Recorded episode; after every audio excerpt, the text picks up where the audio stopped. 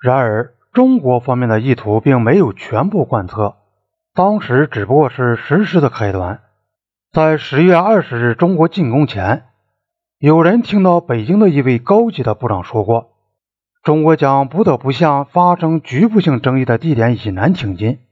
然后再撤回来。中国第一次的进攻很像拳击家向对方闪击一拳，表面看来只不过是冲击了对方一下。而实际上是摆好架势，准备最后把对手打翻在地。如果说中国的作战行动在军事上是按照计划进行的，那么在政治上它也是按照计划进行的。由于印度在克杰朗河地区遭到惨败，而且尼赫鲁认为印度正开始同中国进行一场长期的，虽则是不宣而战的战争，这就使尼赫鲁完全放弃了。过去拒绝接受军事援助的想法，仅仅在几个星期以前，他曾再次断然拒绝寻求军事援助的建议，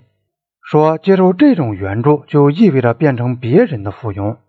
他把接受军事援助与加入某个军事集团等同起来，并声称，即使我们在边境上遭到灾难，也绝不会同意接受军援。但到了十月二十九日，当美国大使拜会尼赫鲁，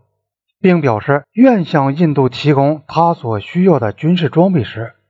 他立即表示接受。那天晚上，他在发给《泰晤士报》的一篇报道中写道：“印度完全改变了立国以来所维护的政策，在今天的一次内阁会议上，正式做出了接受美国军事援助的决定。”尼赫鲁的军事顾问们在此以前已经说服他，只有配备美国在数量上和质量上所能提供的装备，印度陆军才有可能打败中国部队。当时，印度已经准备好他所需要的军事援助物品的清单，并已交给了美国人。使新德里的美国大使馆感到惊讶的是，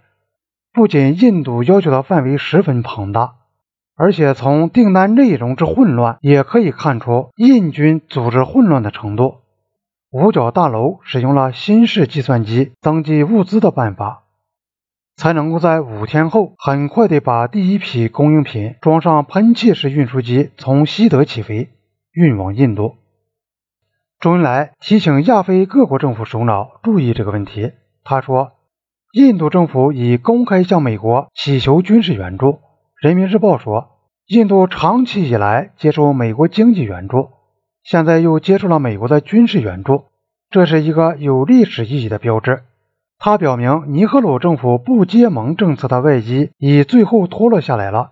尼赫鲁越是投靠美帝国主义，就越要适应美帝国主义的需要，坚持反华；他越是坚持反华，就越要投靠美帝国主义，这是一种恶性的循环。尼赫鲁一步一步地丢掉了不结盟政策，正是他投靠美帝国主义和坚持反华的必然结果。如果这种发展足以证实北京对尼赫鲁政府的本质的分析，同莫斯科争论中，这是个关键性论点。这也一定使北京意识到有必要不使这场战争拖下去。十一月初。一名在北京的西方记者报道过一位中国官员厌恶地对他说：“只要印度人继续攻击我们，他们从美国要什么就可以得到什么。从这几次前哨战，他们就拿到几百万美元。大概他们今后还要继续搞下去。在印度人看来，亚非国家不肯公开出来站在印度一边，是忘恩负义、胆小怕事；但在中国人看来，这可能表明，这些国家终于对印度关于边境事件的说法产生了怀疑。十一月中旬，周恩来致函亚非国家首脑，解释中国的立场，并衷心感谢他们推动中印双方直接谈判的公正努力，并宣称中国所要求的就是和平地解决同印度的争端。与此同时，随着古巴危机的缓和。莫斯科也抛弃了他对于中印争端所采取的昙花一现的客观态度。正如尼赫鲁所预料到的，俄国人迅速地恢复了中国认为是偏袒一方的中立态度。十一月初，莫斯科不顾印度刚刚再一次拒绝谈判的事实，号召双方实现停火并进行谈判。在北京看来，在古巴问题上，赫鲁晓夫犯了冒险主义的错误。首先，他把俄国导弹安置在古巴，从而造成了美苏对抗。接着，他又在美国的压力下后退，拆除了导弹，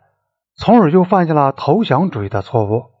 中国反击印度的作战行动获胜，向全世界表明了对帝国主义及其走狗的恐吓威胁置之不理或予以蔑视，不但无害，反而有利。